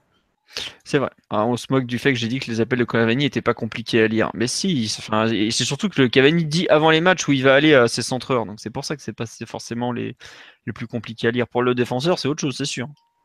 Mais euh, avec les joueurs, ils se mettent d'accord avant les matchs pour savoir ce qu'ils vont faire par rapport au positionnement de la défense adverse et aux joueurs qui jouent. Donc, euh, en théorie, euh, le joueur sait où Cavani va être. Aurier l'avait très bien expliqué d'ailleurs. Entre deux, deux, actions individuelles hors terrain fabuleuses, il avait donné une très bonne explication sur ce, ce cas-là. Bon, on a fait le tour des perfs individuels qu'on voulait retenir. Le reste, il n'y a pas grand-chose à signaler. On a parlé un peu d'un peu tout le monde. Bon, on va pas vous parler du match d'Areola. Voilà, il Vas-y, vas-y, pardon. Non, je voulais juste dire en synthèse, euh, c'est quand même à ce type de, de, match que tu. Enfin, quand tu fais un peu la liste des performances individuelles, que tu vois à quel point le match a été réussi collectivement. Il n'y a pas eu de joueur écrasant. Même si Cavani met un doublé, même si Di Maria, on en a parlé, fait un très bon match, il y en a d'autres. Mais il y a beaucoup, beaucoup de joueurs, moi j'en vois 9 sur 11 qui ont été entre très corrects et très bons. Je n'ai pas envie d'en parler trop longtemps parce que le match a été bon et c'est des jeunes joueurs, mais j'ai trouvé euh, Kimpembe un peu moyen, notamment sur la première mi-temps, et, Mbappé carrément pas bon. Le reste, euh, ils, ont vraiment tous fait un match euh, réussi et sans non plus euh, porter le PSG individuellement. Et ça, c'est le signe que bah, qu'on avait une équipe équilibrée et, et, que le match a été abouti collectivement pour moi. C'est effectivement une, une bonne analyse globale, à savoir quand t'as aucun mec qui est en dessous, en général, c'est que tu fais un plutôt bon match. Et je, rajouterais ce que tu dis, ce qu'on peut espérer, c'est surtout que euh, il y, a, y a, pour moi, c'est euh, le genre de prestation que tu es en droit d'attendre. Après, c'est sûr qu'on sera pas forcément, on n'aura pas forcément toujours ce, cette fluidité dans le jeu, tout ça, mais je trouve que c'est le genre de prestation que tu es en droit d'attendre au Parc des Princes euh, quand tu reçois une équipe moyenne ouais, moyenne. Le Nice actuel est une équipe moyenne. Ils ont perdu trop de joueurs. Et puis voilà, ils sont pas 14e par hasard. Quoi. Euh, pour moi, c'est vraiment la prestation minimale. Pas minimale, mais c'est une prestation que tu as en droit d'attendre. C'est pas. On leur demande pas de mettre des 7-0, 8-0 parce qu'on sait qu'une saison, ça se gère sur la durée, clairement. Mais c'est euh, une prestation, je trouve, que de qualité, que tu es en droit un peu d'espérer quand tu vas au, au, parc voir un match. Il y a une personne qui dit qu'on critique Cavani et qu'on comprend rien au PSG. Euh, non, on est revenu sur ses lacunes techniques, lui-même le dit. Donc c'est pas une question de critique, tout ça, euh, ça fait partie du joueur. Euh, il n'y a pas de honte à dire que Cavani n'a pas la technique de Neymar. Il a d'autres qualités que Neymar n'a pas d'ailleurs, mais c'est pas pas pas forcément péjoratif de dire qu'il est des tous les joueurs sont pas parfaits loin de là. Heureusement d'ailleurs, sinon on serait chier. on nous demande quand type arrive à perdre. Bah ça, on verra, mais il faut pas oublier qu'en première partie de saison, on joue la plupart des gros, à part Monaco, on les a joués à domicile. Je pense euh, euh, Lyon, saint Bordeaux, euh, ce sera des déplacements qu'on va devoir assumer en deuxième partie de saison. Même, faut qu'on aille à Monaco encore. Donc, bon, il y a de quoi faire avant de, de, dire qu'on va, qu'on va, qu'on sera invaincu. La saison est longue. Hein. on est déjà passé pas loin de, se faire battre à Marseille, qui était censé être une équipe pas géniale il y a dix jours. Donc, ça peut aller vite. Faut pas l'oublier. Une ou deux blessures, et puis c'est réglé, quoi. Euh, sur le match, j'avais mis en dernier thème, bon, on je suis pas sûr qu'on le fasse, c'était. Est-ce que c'était une réponse du PSG du passé à la MCN Mais bon, étant donné qu'on a évoqué le 7 plus 3, qu'on a évoqué le retour du pressing, qu'on a évoqué le bon match de Di Maria pendant que. Comment il s'appelle Pendant que Mbappé était un peu en difficulté, je pense qu'on a plus ou moins répondu à ce thème. À savoir que, comme tu l'as dit, Mathieu, on a un peu revu le, PSG de la deuxième partie de saison dernière. Je n'irais pas dire que c'est une réponse, mais en tout cas, ça montre aussi que le, club a toujours des, je trouve, des bases collectives qui sont héritées du passé. Enfin, de l'équipe de l'an dernier. Du passé, c'est peut-être un peu pompeux, mais de l'équipe de l'an dernier. Et alors qu'on a, il y a une semaine, on disait ouais, le PSG a tout perdu, le 7 plus 3, tout ça. Je trouve ça un peu rassurant de voir que l'équipe est encore capable de, sortir ce genre de, prestations euh, collectives. Parce que bon, j'avoue que en voyant la première heure de jeu, même les 70 premières minutes à Marseille, j'étais pas forcément euh, très rassuré non plus. Parce que bon. En fait, c'est surtout la, présence de Neymar et Mbappé simultanément qui, change le jeu de l'équipe. Parce que si tu regardes les matchs où il y avait juste Neymar en début de saison, c'était des très beaux matchs, que ce soit Guingamp, Toulouse. Euh, et au final, le, le, match le, plus réussi où il y a eu Neymar et Mbappé ensemble, c'était le Celtic. Et, de, et le reste, c'était assez euh, assez, on va dire, irrégulier ou comment dire, mitigé. Dans, la production du jeu, je parle pas inabouti, je dirais. Ouais, inabouti, on va dire. Euh, parce que dans les résultats, c'est évidemment excellent, hein, il n'y a, rien à redire. Euh, mais ça, ça montre juste que l'équipe doit encore s'adapter à, la présence simultanée de Neymar et Mbappé. Neymar et Mbappé doivent s'adapter à l'équipe, c'est tout. C'est juste qu'on n'a pas encore trouvé l'équipe quand les deux sont, là ensemble. Ça sera intéressant de suivre si, dans les prochaines semaines comment, euh, comment Emery va gérer ça. Est-ce que euh, si par exemple demain tu as, le retour de, la MCN en devant, est-ce que tu retrouves le, 7 plus 3 ou est-ce que tu retrouves l'attitude collective de, de Nice? Ça, ça, ça, va être quelque chose à observer sur le match de demain. Après, le truc, c'est que demain, euh, tu m'offres une transition, une transition royale. Quel, quel homme de médias, monsieur Martinelli. Non, mais ouais, demain, tu vas se retrouver dans un cas où tu risques d'avoir la balle 70% du temps. Tu n'auras pas forcément de transition défensive à effectuer. Bah, si, tu as la même attitude défensive complètement passive qu'à l'aller, euh, la, la, position sera beaucoup plus équilibrée vu que vu qu'elle a été partagée, même gagnée par Anderlecht à l'aller. Après, est-ce que Anderlecht euh, va avoir la même euh, verve, enfin la même envie qu'à l'année, qu'à l'aller, pardon? C'est pas sûr non plus. Souviens-toi, qu'on l'aller. les pressait pas du tout, on les laissait jouer à l'aller. Donc à partir de là, c'est facile Ouais. pour garder les ballons. hein, Puis ils y ont cru, on leur a offert des possibilités. Ils- N'oublie pas qu'ils venaient de changer de coach aussi. C'était leur premier match à domicile. Ils avaient des choses à montrer. Là, la situation est un peu différente. Le coach lui-même a à moitié avoué que le match, bon, voilà, c'était pas la priorité, puisqu'il joue le, le match contre Liège euh, dimanche prochain. Et c'est clairement le match qui compte le plus. Euh... Je suis pas sûr qu'il nous offre un défi en termes de, contre et autres. euh, très, très intéressant et capable de, remettre en cause les, le 7 plus 3 ou, ou le, PSG qu'on a vu ce, vendredi. Donc euh, c'est un peu c'est un peu ça mes, mes doutes sur le, les enseignements qu'on pourra faire dans le direct. Après euh, peut-être que je me trompe complètement dans la lecture du match et ça sera effectivement un match qui va nous remontrer une équipe coupée en deux, qui va nous remontrer une MCN euh, qui s'en fout de la défense et tout ça. On verra quoi. Mais bon, j'avoue que je suis pas convaincu de la de l'envergure du test contre Anderlecht. Pour continuer sur ce PSG Anderlecht, on... quelle composition attendre selon vous pour cette rencontre Alexis, je sais que tu aimes les compos d'avant-match. Ah bah oui, j'adore ça, surtout que ça en- qu'on sait exactement ce qui se passe à l'entraînement, etc. Bah écoute, euh, la vraie inconnue, c'est de savoir si on va faire souffler Mbappé ou pas. Parce qu'on n'en a pas parlé, enfin, il me semble, ou, ou je- Non, non, non, on en a à peine parlé. Quoi. on en a à peine parlé. On a parlé du positif ce soir. D'accord, bah, un Mbappé, positif. Mbappé, c'est vrai que demain, c'est le match parfait pour lui pour se mettre en confiance. Que, a priori, sauf grande surprise, Paris va, va dérouler sans forcer comme à l'aller. On peut s'attendre à une victoire euh, facile demain, donc À 99%, euh, Alexis à 99%, bien sûr. Donc c'est le 99,9% maintenant. Donc c'est que le match, euh, dis ouais, qu'Mbappé qui semble un petit peu dans le dur en ce moment, à mon avis, c'est plus de la, de la fatigue physique euh, qu'autre chose. Tu peux le remettre en confiance demain, justement. Et puis de l'autre, justement, bah voilà, il, il enchaîne tellement, tellement les, les matchs que peut-être le faire souffler euh, pour, euh, pour la rencontre de demain, c'est peut-être pas forcément une mauvaise idée. Et pour le reste, bah, je pense euh, il va remettre les latéraux euh, Kurzawa, euh, Kurzawa Meunier. euh, a priori, c'est ce qui se dit. Donc, euh, donc voilà, le milieu de terrain, il n'a pas 36 solutions. Et donc la seule inconnue, euh, vraie inconnue, sera Di Maria ou, ou Mbappé. Si c'était moi, je, ferais souffler Mbappé. Maintenant, c'est typiquement le type de match où il peut marquer trois buts demain. Donc, C'est- Je trouve que c'est. Alors déjà, je m'excuse, il joue pas contre euh, Liège, il joue contre Bruges euh, dimanche. On- Nos amis belges me le font remarquer. Merci à eux. Et non, juste Mbappé, le problème c'est que pour l'instant où il a été le plus convaincant, ça a toujours été en Coupe d'Europe. Et là, c'est là que le, le choix est dur. C'est est-ce que tu le remets en Coupe d'Europe où il se régale de cette compétition, il vit pour ça? Et je pense que il écrira peut-être les plus belles pages de sa carrière en Ligue des Champions. Ou est-ce que, comme tu dis, la tentation, c'est justement de le mettre un peu au repos pour le relancer peut-être à Angers euh, samedi? C'est dur comme question à trancher. hein. Je sais pas, Mathieu, Yaro, ce que vous en pensez? Bah, bien, t'as bien cité le dilemme, Philo, surtout que tu l'associes à un deuxième dilemme concernant Di Maria.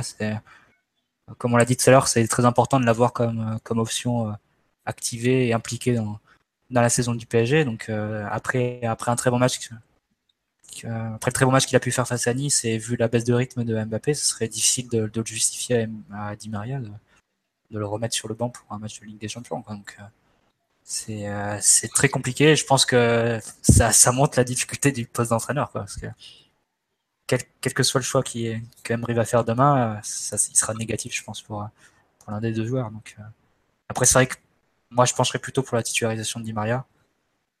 Euh, tant pis, même si c'est plus dur pour Mbappé de se relancer face à Angers que, face à Anderlecht à domicile, ça c'est clair. Mais bon, je, pense que Mbappé, il a quand même beaucoup de choses à digérer. Je ne veux pas pousser l'analyse, la psychologie de, bas étage et tout, mais il y a quand même beaucoup de choses qui lui sont arrivées vraiment très vite. Il a tout enchaîné, tout joué. Là, limite, tu aurais envie de, de, faire comme Mourinho avait fait avec Schneider euh, lors de la saison du triplé, lui dire euh, vas-y, prends 4-5 jours de repos, euh, va, va en dehors de Paris, va prendre des vacances et va un peu en dehors de toute la pression et, et repose-toi et reviens fort après. Quoi, parce que il lui arrivait tellement de choses que je pense qu'au bout d'un moment, mentalement, ça doit lui peser. Mais... Puis 18 ans, quoi. Ouais, On ne répète pas assez, mais 18 ans, quoi. Euh, Mbappé, aujourd'hui, euh, c'est un 98, euh, il pourrait être joker en Youth League, quoi. On, l'oublie, mais c'est un truc de fou à quel point il est en avance sur tout. La maturité dont il fait preuve, bon, pas tout le temps. Là, sur le terrain, par exemple, ce vendredi, il a joué à l'envers, mais c'est 18 ans quand même, quoi. C'est incroyable. Euh, Au-delà des 2-3 derniers matchs qu'il a, a un peu raté, euh, ses débuts au PSG, ils sont impressionnants. Donc, tu vois le match qu'il fait face au Bayern, c'est sans doute l'une des performances individuelles de la saison déjà. Donc c'est. Bah, c'est pas dur. Tu peux évaluer à quel point il était performant depuis le début de la saison au fait qu'on n'a jamais parlé du prix de son transfert.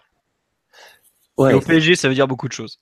et, en, ça, et- plus, si tu trouves un joueur qui, euh, qui arrive à faire être au top toute la saison, ça n'existe pas. Hein. Cristiano Ronaldo, par exemple, en ce moment, peut, peut, peut en témoigner. Donc, euh, franchement, tous ceux, enfin, tous ceux, certains médias qui commencent à critiquer Mbappé, ils sont, sont vraiment culottés alors qu'il est exemplaire et approchable depuis, euh, depuis le début de saison. Ce qui se passe là, c'est euh, ni plus ni moins un petit problème de, je dire de croissance. C'est la facilité parce qu'il a, il a 18 ans, donc on va parler de croissance. N'importe quel grand joueur au monde, et ça arrivera même à Messi euh, cette année, à un, à un coup de moins bien. Et lui, c'est en train d'arriver maintenant. Et finalement, c'est rassurant parce que ça prouve qu'il est humain.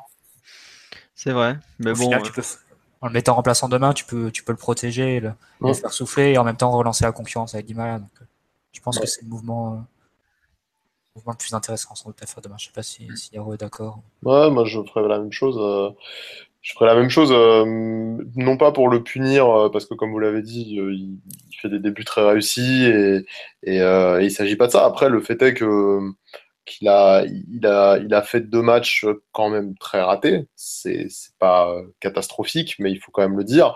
Et surtout deux matchs euh, très similaires, alors qu'il rate déjà vraiment son match dans l'approche euh, à Marseille en étant très individualiste dans les, dans les choix, en, en la jouant pas collective. Il refait le même match, euh, vraiment exactement le même match sur l'autre côté, euh, vendredi soir. Donc, moi, ce serait vraiment pas pour le punir, mais déjà, ne serait-ce que parce qu'il faut valoriser les joueurs qui ont fait des bonnes choses euh, vendredi, ce serait intéressant de le faire. Et puis, euh, c'est Laurent Blanc, le, grand Laurent Blanc, qui avait dit, je crois, je ne sais plus quelle année, sur le, dernier match en Ligue des Champions, où, où il met, me semble-t-il, Menez et, et Pastore sur le banc, et il les laisse sur le banc tout le match, alors qu'on est déjà qualifié, il dit après le match, euh, bah, je voulais qu'il soit sur le banc pour, voir vraiment pendant tout le match euh, bah, ce que c'était euh, que d'être un titulaire du PSG en Ligue des Champions. J'exagère, c'est pas c'est pas là euh, l'attitude à avoir avec Mbappé qui a un autre statut et un autre niveau, mais juste un match se poser sur le banc en, voyant ce que ça peut donner euh, une attaque euh, qui joue de façon un peu plus collective et en, en soufflant et en valorisant les remplaçants, ça fera de mal à personne. Et, de toute façon, euh, voilà, ça peut lui faire que du bien. Il a beaucoup joué, il faut qu'il souffle aussi. Et puis, euh, ça permettra de revoir euh, peut-être le, le PSG du mois d'août dont vous parliez tout à l'heure, qui était très performant avec Neymar sans Mbappé. Euh, il peut y avoir que des gagnants dans cette situation et au premier chef Mbappé pour moi. Donc euh, moi je le ferai souffler. T'as, t'as, t'as cité quand même un hommage à Laurent Blanc qui est allé chercher vraiment loin ce- cet épisode, mais c'est vrai que en fait le- ça s'était passé comme ça. C'était, euh, il avait fait jouer Pastore Menez face à Benfica le sixième match de Ligue des Champions. on avait On avait fait un match complètement horrible euh, et effectivement Pastore Menez a été pourri euh, toute l'équipe. Et derrière on avait joué face à Rennes, il me semble, un truc comme ça. Et il les avait laissés sur le banc 90 Oui, minutes. ça, à la fin, il avait ça. fait une, une sortie assassine en conférence de presse. Il avait dit ouais, je veux le- je voulais leur montrer euh, ce, que, ce que ça fait de enfin, qu'ils comprennent un peu certaines choses. Mais après pour Mbappé, je pense que c'est c'est une situation un peu différente parce que j'ai l'impression que le fait qu'il joue sur le côté, bon, ça, c'est un peu le débat qu'on aura toute la saison, mais j'ai l'impression que ça, ça le fait un peu forcer son jeu. Ça le, Oui, mais je suis ça d'accord à toi. vraiment à tenter beaucoup de dribbles et tout ça, Ouais, alors qu'à la base, c'est quand même un, un attaquant, quoi, c'est un buteur. Bien sûr. Mais tu sais, sur Mbappé, Je sais pas si, crois pas que ce euh, soit un ailier dribbleur, hein, Mbappé à la base. hein. Et- Mais je me demande si sa position sur le côté le, le, le con- le conduit pas un peu Ouais, ça jeu. fait euh, sûr. Mais tu sais, sur, euh, sur Mbappé, ce qui est, ce qui est fou, c'est que s'il marque euh, son action, il, il dribble euh, tout le milieu, toute la défense de Nice, là, où sa frappe qui finit dans le, petit filet, on est tous en train de parler d'un gros match hein, de, de sa part. hein. et de dire que c'est un joueur incroyable, non. machin. J'exagère à peine. Mais il serait pas, T'exagères enfin, pas nous, complètement là. Tu pas nous, pas nous, pas nous, mais je parle, forces à mort là. Parce qu'on aurait quand même dit qu'avant ça, il avait tout raté. Hein, tu vois. euh. Non, je, je parle pas de nous, euh, qui évidemment ont beaucoup de recul de lucidité. je parle euh, des médias, notamment ceux qui font les notations. J'ai pas vu les notes qu'il a eues euh, dans l'équipe au Parisien quand c'était euh, que, mais J'ai j'imagine, gratuit avec 4,5 dans le Parisien, apparemment. j'imagine que c'était que c'était pas terrible. Je suis convaincu que s'il met ce fameux but, il se retrouve avec 7,5 euh, et, un, et un match complet. Hein, donc, euh, donc voilà, ça a souligné. Puis l'autre petite parenthèse, ça fait toujours plaisir qu'on soit la seule émission à, à, à rendre hommage à ce grand maître euh, tacticien et roi du management qui est Joe White. On est quand même la seule émission qui on l'a dégommé pendant trois ans et on cesse de lui rendre hommage plus On l'a pas dégommé. Et chaque semaine, chaque semaine, on cite Laurent Blanc d'une manière ou d'une autre, c'est incroyable. Au moment où Laurent Blanc a sombré dans l'oubli le plus total et que même un contrat au fin fond des États-Unis semble compliqué à tirer pour lui, tu vois. Alexis, t'es de mauvaise foi. On l'a sûrement pas déglingué. On l'a plus souvent défendu que d'autres d'ailleurs. Mais bon, il y a des fois, il a quand même euh, bien fait des conneries. Mais euh, Non, non, je suis d'accord avec toi, on l'a pas dégommé. Non, je on plaisante. on n'est pas du genre dégommer gratos quand même. hein. On Bon, à la fin, même, euh, à la fin de, cette- de sa troisième année, Alexis crie euh, Laurent Blanc d'émission du podcast. Non, mais Alexis, dans le podcast, c'est intenable. Donc c'est pas pareil. Ça compte pas, tu vois. Je, je ne renierai jamais tout ce qu'a apporté Laurent Blanc, en particulier les titres et, et la patte Pep Guardiola au PSG. Ah, c'est sûr que depuis que Pep Genesio a repris le flambeau, on peut se passer de ça. Mais bon, Et On d'ailleurs, la preuve, on globalement. n'a pas été champion l'année dernière, donc euh, preuve que c'était pas si facile euh, que ça ce qu'a fait euh, le White. Non, non, et d'ailleurs, ça faisait partie de- des trucs qu'on avait dit, à savoir le fait que c'est pas évident de gagner des titres et que ça a été beaucoup trop banalisé par Nasser Al-Khelaifi dans la fameuse interview mortuaire du 7 juin. Absolument.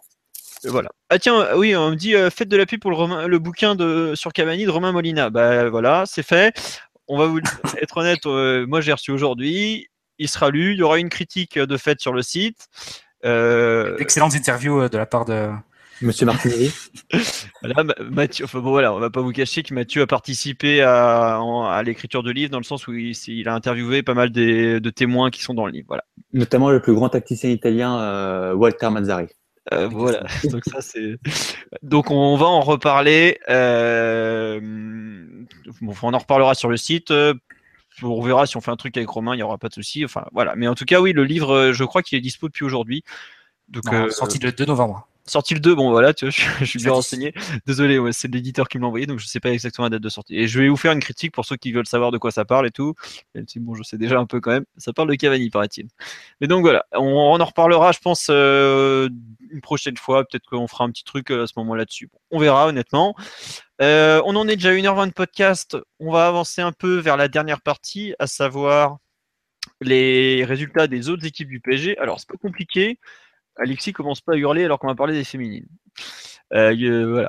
Euh, handball, trêve international. On a quand même eu un nos tout jeune joueur, que- Dylan Naï, normalement, ouais, c'est ça son nom, je suis pas sûr. Je me suis peut-être légèrement écorché son nom, qui, a commencé en équipe de France à euh, 17 ans à peine, qui a déjà mis 5 buts en 8 tirs. Donc le mec a pété tous les records de, de précocité, il faut quand même le signaler. Donc c'est l'équipe de France jouée, donc il n'y a pas de match du PSG Hand. En féminine, on a gagné le derby contre Fleury, 2-0 à Fleury dimanche après-midi. Euh, J'avoue, je ne sais plus les noms des buteuses, donc euh, voilà. Le PSG doit toujours être deuxième, euh, probablement la lutte avec Montpellier, si je me trompe pas, et derrière l'OL. En CFA, on avait envoyé le petit Jololo voir la réserve euh, samedi après-midi contre Belfort. Le PSG joue un match très important parce que, euh, comme je vous l'avais dit les semaines précédentes, on n'était pas très très très bien parti en termes de championnat. On, première mi-temps, on prend un but d'entrée, euh, latéral droit qui centre, euh, demi-volée au sang, au, dans la surface, voilà. On était mené. On a galéré un petit peu, puis bah, tout a basculé peu après l'heure de jeu. Il y a frappe de Demoncy repoussée par le gardien et Guibert qui arrive, qui marque de près. Guibert, c'est un défenseur central qui était monté pour le coup.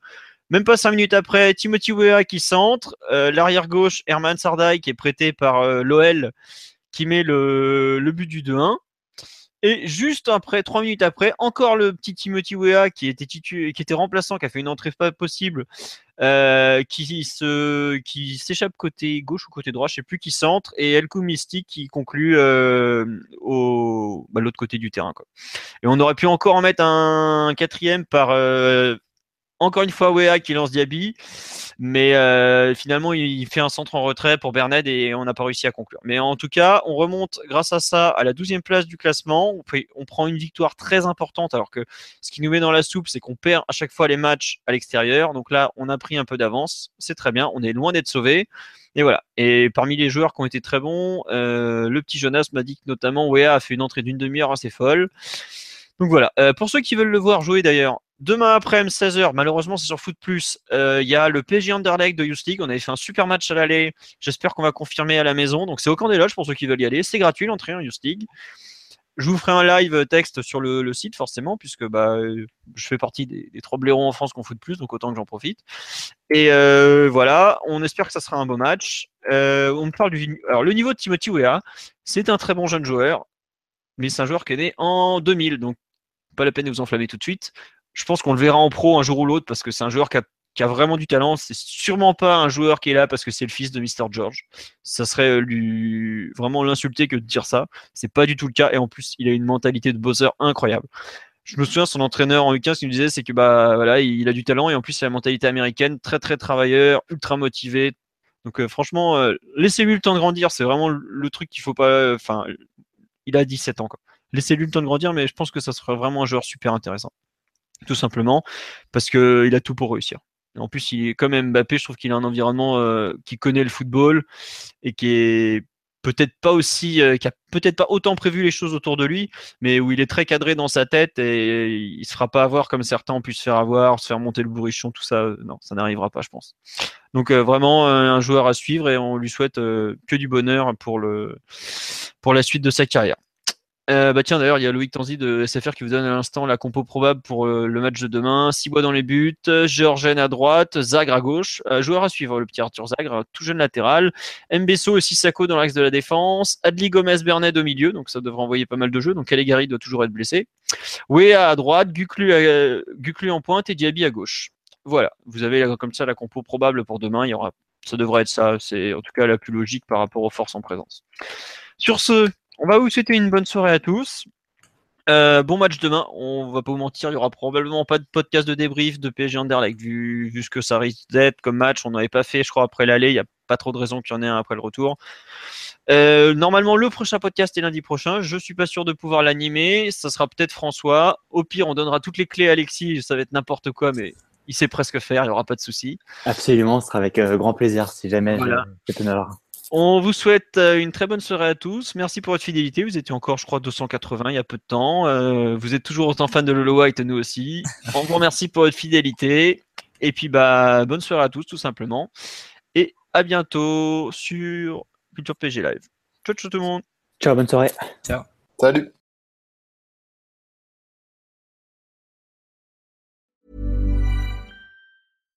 Here's a cool fact. A crocodile can't stick out its tongue. Another cool fact you can get short term health insurance for a month or just under a year in some states. United Healthcare short term insurance plans are designed for people who are between jobs, coming off their parents' plan, or turning a side hustle into a full time gig. Underwritten by Golden Rule Insurance Company, they offer flexible, budget friendly coverage with access to a nationwide network of doctors and hospitals. Get more cool facts about United Healthcare short term plans at uh1.com.